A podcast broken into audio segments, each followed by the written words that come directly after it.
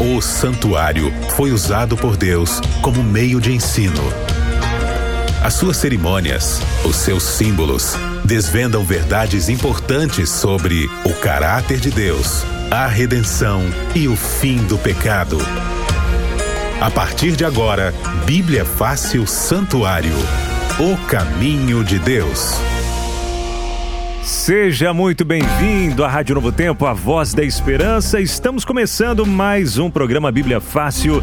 Que bom ter a sua companhia. Para você que está no carro dando carona pra gente, para você, minha amiga dona de casa, tá aí pilotando fogão também, né? E ouvindo a nossa programação, seja muito bem-vinda e obrigado por abrir as portas da sua casa ou da sua empresa para que a gente possa entrar e trazer essa mensagem de esperança através do santuário. O programa Bíblia Fácil já está no ar por aqui na comunicação, Abinal Júnior, junto com ele que vem trazendo para gente as explicações bíblicas, tudo claro, baseado na palavra de Deus. Não ele, mas a própria Bíblia vai se explicando e ele vai conduzindo essa explica, explicação da Bíblia, né? Pastor Arilton, bom dia. Bom dia, Abinal. Bom dia aos amigos ouvintes da Rádio Novo Tempo, também pessoal aqui do Instagram. Nós estamos juntos mais uma vez para continuarmos nosso aprendizado sobre o santuário. Quero convidar você a tomar sua Bíblia e vamos agora para o nosso tema de número 6, o Ministério de Cristo no Pátio.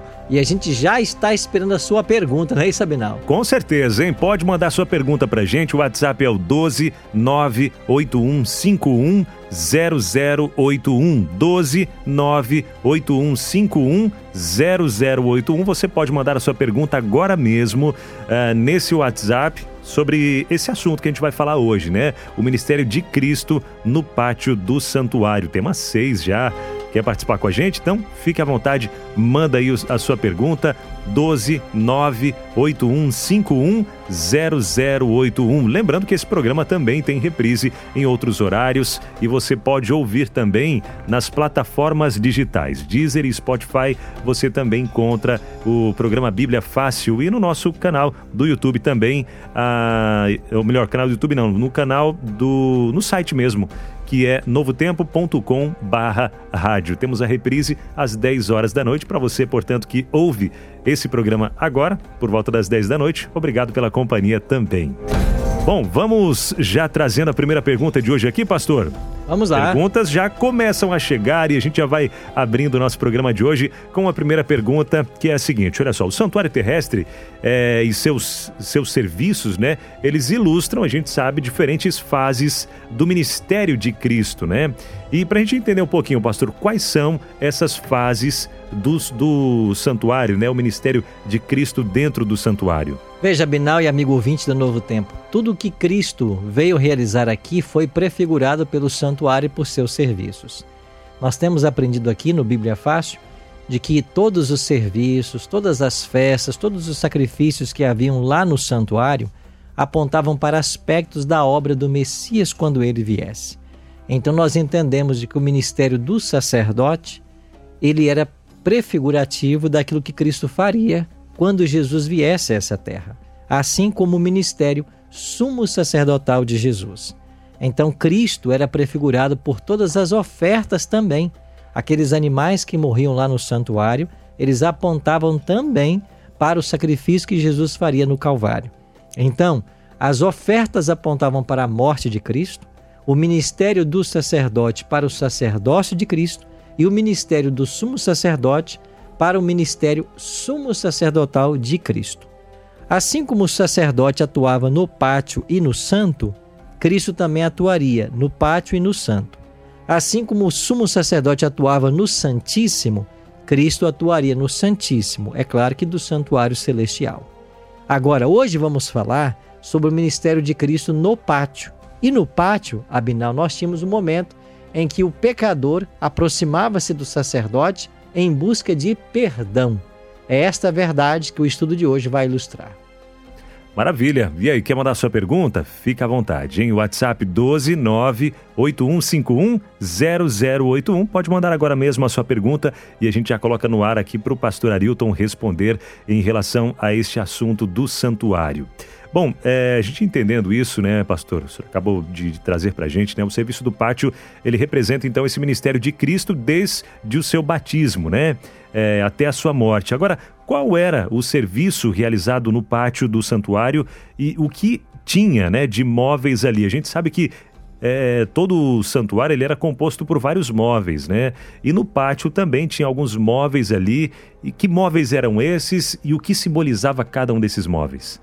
Veja, os móveis do pátio eram dois. Você tinha o altar de holocausto, onde o animal era queimado, e você tinha uma pia com água, onde o sacerdote se lavava antes de começar a sua ministração. Então eram dois os móveis. Uhum. Agora, que tipo de serviço acontecia ali? Deixa eu começar lendo aqui em Levítico capítulo 4, a partir do verso 23, diz assim: Quando o conscientizarem de seu pecado, o líder trará como oferta um bode sem defeito. Verso 24: Porá a mão sobre a cabeça do bode, que será morto, no local do holocausto. É sacrifício perante o Senhor. Esta é a oferta pelo pecado. Então, como é que o pecador era perdoado lá em Israel? Quando alguém se conscientizava, como disse o texto aqui, né? Quando alguém sabia que ele havia pecado, ele tinha que pegar um animal e agora ir até o santuário, levando esse animal. A lei especificava para cada tipo de pecado havia um animal específico para ser levado para sacrifício. Então havia havia ocasiões que o pecado exigia uma ovelha, uma cabra, um touro, uma rola, uma pomba. Eram vários animais que eram sacrificados no santuário. Então, cada tipo de pecado, um tipo de oferta. Agora o pecador tinha que levar esse animal até o santuário e ele entrava no pátio do santuário. Quando chegava no pátio, onde estava lá a pia com água e o altar de holocausto, o pecador era recebido pelo sacerdote. O sacerdote ouvia ali a confissão do pecador ele confessava o pecado que ele havia cometido. E ele colocava a mão sobre a cabeça do animal, confessando o seu pecado, e uma vez confessado o pecado, ele mesmo tinha que matar o animal. Ele matava o animal, agora o sacerdote pegava o sangue desse animal, parte dele era derramado na base do altar que ali estava, e parte do sangue era levado para dentro do compartimento santo, onde o sacerdote faria a ministração por ele. Assim o pecador estava perdoado, a sua culpa havia sido paga e o seu pecado registrado no santuário. Por causa desse registro, uma vez por ano o santuário passava por uma purificação, que será o tema que vamos estudar nas próximas semanas. Mas assim, Abinal, no pátio, o certo. pecador recebia o perdão e podia voltar para sua tenda na certeza de que o seu pecado fora coberto e pago, porque o seu pecado agora passara para o animal que morrera. Uhum. Então o pecado havia sido pago. Certo. Então isso era. É, esse, esse ritual era feito todos os dias, né? Todos os dias. Todos os dias. Os sacerdotes eram vários, havia uhum. turnos, inclusive. Uhum. Eram vários sacerdotes que trabalhavam no santuário e depois no templo em Jerusalém. E ali, quando amanhecia o dia, já havia pecadores ali para fazerem entregarem os seus, suas ofertas, fazerem uhum. seus, suas confissões. É claro que o povo não ia no santuário só para confessar pecados, né? Eles levavam lá ofertas de gratidão, eles iam lá para celebrar, para agradecer, para dar louvores a Deus. Então eram várias cerimônias no santuário. Entendi. Agora, pastor, o senhor comentou aí de alguns animais, né? Para cada tipo de pecado, um animal diferente. É, esses animais já eram especificados, né? O Grazi, Graziano, ele mandou mensagem aqui perguntando o seguinte: Pastor, Animais imundos como porco é, e outros podiam ser sacrificados também ou não? Eram exclusivamente esses animais que foram mencionados? Não podiam ser. Inclusive, ele abriu uma porta aqui para a gente entender algo interessante, né? Se você for aqui para Levítico capítulo 11, você pode abrir a sua Bíblia aí. Eu estava em Levítico 4, mas Levítico capítulo 11, você tem aqui animais ah, puros e animais impuros, a lei sobre os animais puros e impuros. E em Levítico capítulo 11 é o capítulo na Bíblia onde a Bíblia faz uma distinção, Deus faz uma distinção entre animais que são puros e impuros. É claro que esses animais eram puros ou impuros em relação a qualquer cerimônia e em relação à ingestão. O povo de Deus não deveria se alimentar de animais imundos ou impuros. E entre esses, o mais famoso dos dias atuais no Brasil, por exemplo, que é usado para alimentos, é o porco. Mas em Levítico 11, 7, Deus proíbe comermos a carne suína, por se tratar de um animal imundo. Mas, pastor, hoje o porco é tratado de forma diferente. Tem porcos que vivem em uhum. chiqueiros limpos, com água. Não, não tem nada a ver com o ambiente que o animal cresce.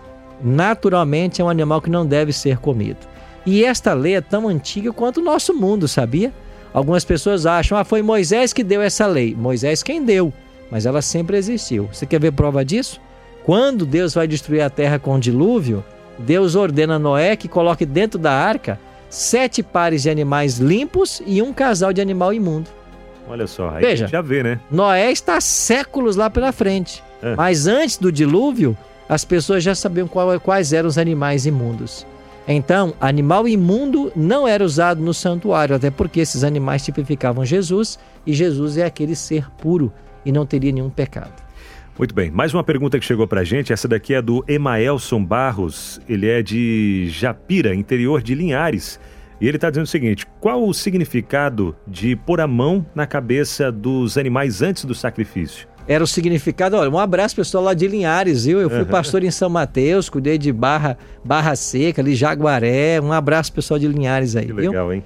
Mas ah, era toda questão de um ritual, de transferência, ritual de transferência.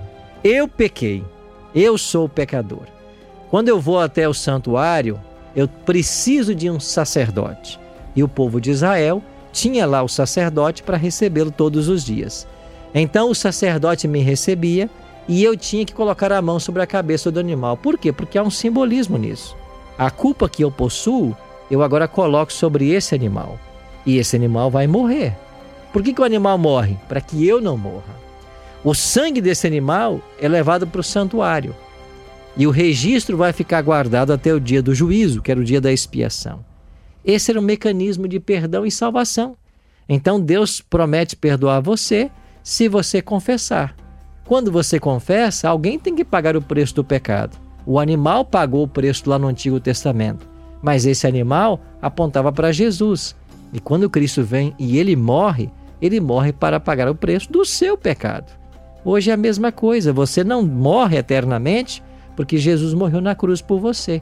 Então era o princípio da transferência do pecador para o animal, do animal para o santuário, até que no santuário o pecado fosse resolvido. Maravilha! E você tem perguntas a fazer também sobre esse assunto? Manda para a gente. O WhatsApp é o 12981510081. Próxima pergunta é da Simone, pastor. Ela diz o seguinte: Olá, bom dia a todos. Sempre tive uma dúvida. Qual é o papel de Jesus no santuário? Ele está nos investigando para salvação ou para perdição? Oh, boa pergunta, pergunta, viu, Simone? Né? Boa pergunta, viu? Ela pode ser destrinchada em duas respostas, né? Qual é o papel de Jesus? O primeiro eu vou ler aqui em primeira a carta de João, bem no finalzinho da Bíblia aqui. Ou pode ser 1 Timóteo 2,5 também fala sobre isso, né? Deixa eu achar aqui qual que está mais perto. 1 Timóteo capítulo 2, verso 5.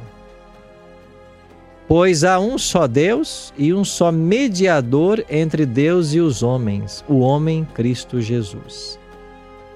Paulo está ensinando o que aqui em 1 Timóteo 2,5? Que só há um mediador entre Deus e os homens. Quem é esse mediador? Jesus. E quem é que mediava lá em Israel? O sacerdote. O pecador tinha que ir até o sacerdote para obter perdão do pecado. O que, que acontece hoje? Você vai até o sacerdote novamente, só que não é um sacerdote terrestre, é um sacerdote que está no céu. 1 João 2,1 diz assim: Filhinhos meus, essas coisas vos escrevo para que não pequeis. Todavia, se alguém pecar, temos um advogado junto ao Pai. Quem é ele? Jesus Cristo, o justo. Então a função de Cristo hoje é advogado. Ele começou a ser o nosso advogado. Mas ele não é só advogado ele também começou a executar juízo, como você, Simone, mencionou na sua pergunta. Agora eu não vou falar disso hoje, tá? Porque sem ser segunda que vem, na outra é que eu vou falar sobre o papel de Jesus como juiz, tá bem? Então você aguarda aí, não perca o Bíblia Fácil, que nos próximos dias eu vou explicar melhor isso. Mas ele tem hoje uma dupla função. Ao mesmo tempo ele é advogado, mas ele também já começou o juízo, que nós vamos ver mais para frente. Mas hoje o papel dele é o papel de advogado também ele perdoa o nosso pecado como o sacerdote perdoava lá no passado. Fica o gancho aí para você já acompanhar os próximos programas também, tá bom? Não percam os próximos programas do Bíblia Fácil. Bom, vamos lá, mais perguntas. Muita pergunta hoje, viu, pastor? Hoje tá Muitas bom, hein? perguntas aqui, tá bom, hein? Tá bom demais. 12981510081. É... Não entendo uma coisa, o ouvinte está dizendo aqui, né? Como Deus permitia sacrifício de animais se a morte, é, se a morte não é coisa boa e o pobre, é, o pobre animal vai sofrer a dor da morte. É, jamais seria um questionamento contra Deus, mas fica a curiosidade. Não está questionando Deus, né? Mas sim uma curiosidade. Mas Deus não fala que não, não- a gente não pode matar, né? E aí vem essa questão onde a gente tem que matar um, animalzinho. Explica, por favor, pastor. Pergunta muito boa. Quem é que fez a pergunta? Quem fez essa pergunta pra gente aqui, deixa eu ver se encontro o nome é, do ouvinte. Cadê? Deixa eu ver se eu Léo, acho aqui. É o Léo. Né? Isso, é Léo. Léo. Obrigado, Léo, Léo. obrigado, viu, Léo, por sua pergunta. Veja, Deus não quer o mal de ninguém. Deus não provoca a morte. É bom que a gente primeiro entenda isso, né? Quem é que provocou a morte? Foi o diabo, né? O diabo levou Adão e Eva ao pecado e depois do pecado veio a morte. O salário do pecado é a morte. Então Deus não é responsável pela morte. Responsável último pela morte é o próprio Satanás, o originador do pecado. Agora, quando Deus criou o nosso planeta, criou Adão e Eva e todos os animais para estarem ali ao lado dele, Deus queria que o homem vivesse eternamente. Mas como Deus não cria robôs, ele cria pessoas pensantes, pessoas que fossem livres. Deus então precisava testar Adão e Eva para saber se eles seriam fiéis a ele ou não. E quando o teste foi feito, você conhece a história, Adão e Eva falharam. Por causa dessa falha, eles mereciam a morte. Mas Deus foi tão amoroso que resolveu enviar seu filho para que morresse no lugar do homem. E no momento exato, o filho viria. E para que isso fosse passado de geração a geração, a promessa messiânica, então Deus estabeleceu um sistema de sacrifícios. Quem começou matando animais já foi lá no Éden, não foi com Moisés no santuário. Porque lá no Éden disse que Deus vestiu Adão e Eva com peles de animais. Ou seja, lá no Éden já teve que morrer um cordeiro para ceder a sua pele para que Adão e Eva pudessem viver. A partir de então, todo animal que morria dentro de um sistema de sacrifícios era uma prefiguração do Messias que viria. Então, por que Deus permitia a morte dos animais? Primeiro, para ensinar o plano da salvação, que o Messias prefigurado por esses animais viria. Segundo, quando o próprio pecador tinha que matar o animal que ele levou até o santuário, quem sabe um animal de estimação, um animal que ele amava, conhecia, quando ele tinha que tirar a vida desse animal e o via lá se contorcendo às dores da morte, ele tinha que entender que esse é o resultado final do pecado. Esta cena, que de fato era uma cena terrível, você cortar o pescoço, né, a goela de um animal e vê-lo debater-se até a morte, era uma cena terrível. Mas esta cena buscava impressionar o coração do pecador para que ele não cometesse mais o pecado, para que ele não mais se afastasse de Deus. Então, de fato, era uma cena que buscava mostrar a realidade do pecado, sua terrível consequência e a necessidade da pessoa se afastar do pecado. Então, Deus permitiu com propósitos salvíficos. Agora, a morte, é claro, não foi originada por Deus, mas Deus passou a ensinar através do sacrifício de animais que o Messias apontado viria na hora certa para trazer salvação para todos aqueles que crescem no sacrifício e na promessa. Maravilha. Bom, meio-dia, 25, 11 horas 25 minutos. Ah, a Bíblia tem muitas contagens de tempo né, e datas. E nesse estudo que a gente está fazendo, né, pastor, vem falando ali sobre a da profecia das 70 semanas. Né? Que profecia era essa das 70 semanas e que relação ela tem com o serviço do santuário? Bom, aqui em Daniel capítulo 9, versos 25 e 24 até o 27, você encontra essa profecia das 70 semanas. Eu vou ler aqui o versículo 25 a 24. Daniel 9, 24 diz assim: 70 semanas estão decretadas sobre o teu povo e sobre a tua santa cidade, a fim de acabar com a transgressão, dar fim ao pecado, expiar a iniquidade, trazer a justiça eterna, selar a visão e a profecia e ungir o santo dos santos. 70 semanas foram dadas para o povo de Deus para que eles se arrependessem de seus pecados. O anjo está dizendo aqui para Daniel: Olha, Daniel, o céu vai dar para você, para o teu povo, 70 semanas. Quando o período profético aparece dessa maneira, em, em semanas, em tempos, em meses, é porque a indicação aqui é que trata-se de um período profético. E quando o período na Bíblia é profético, a gente tem que fazer o uso do princípio dia-ano. Cada dia em profecia representa um ano literal. A base para isso está lá em Números 14, 34 e Ezequiel 4, 6 e 7. 70 semanas somam 490 anos, ou seja, o povo de Daniel teria, a partir de então, 490 anos para que eles se arrependessem. E o que aconteceria no final desse período se eles não se arrependessem? Eles deixariam de ser o povo de Deus.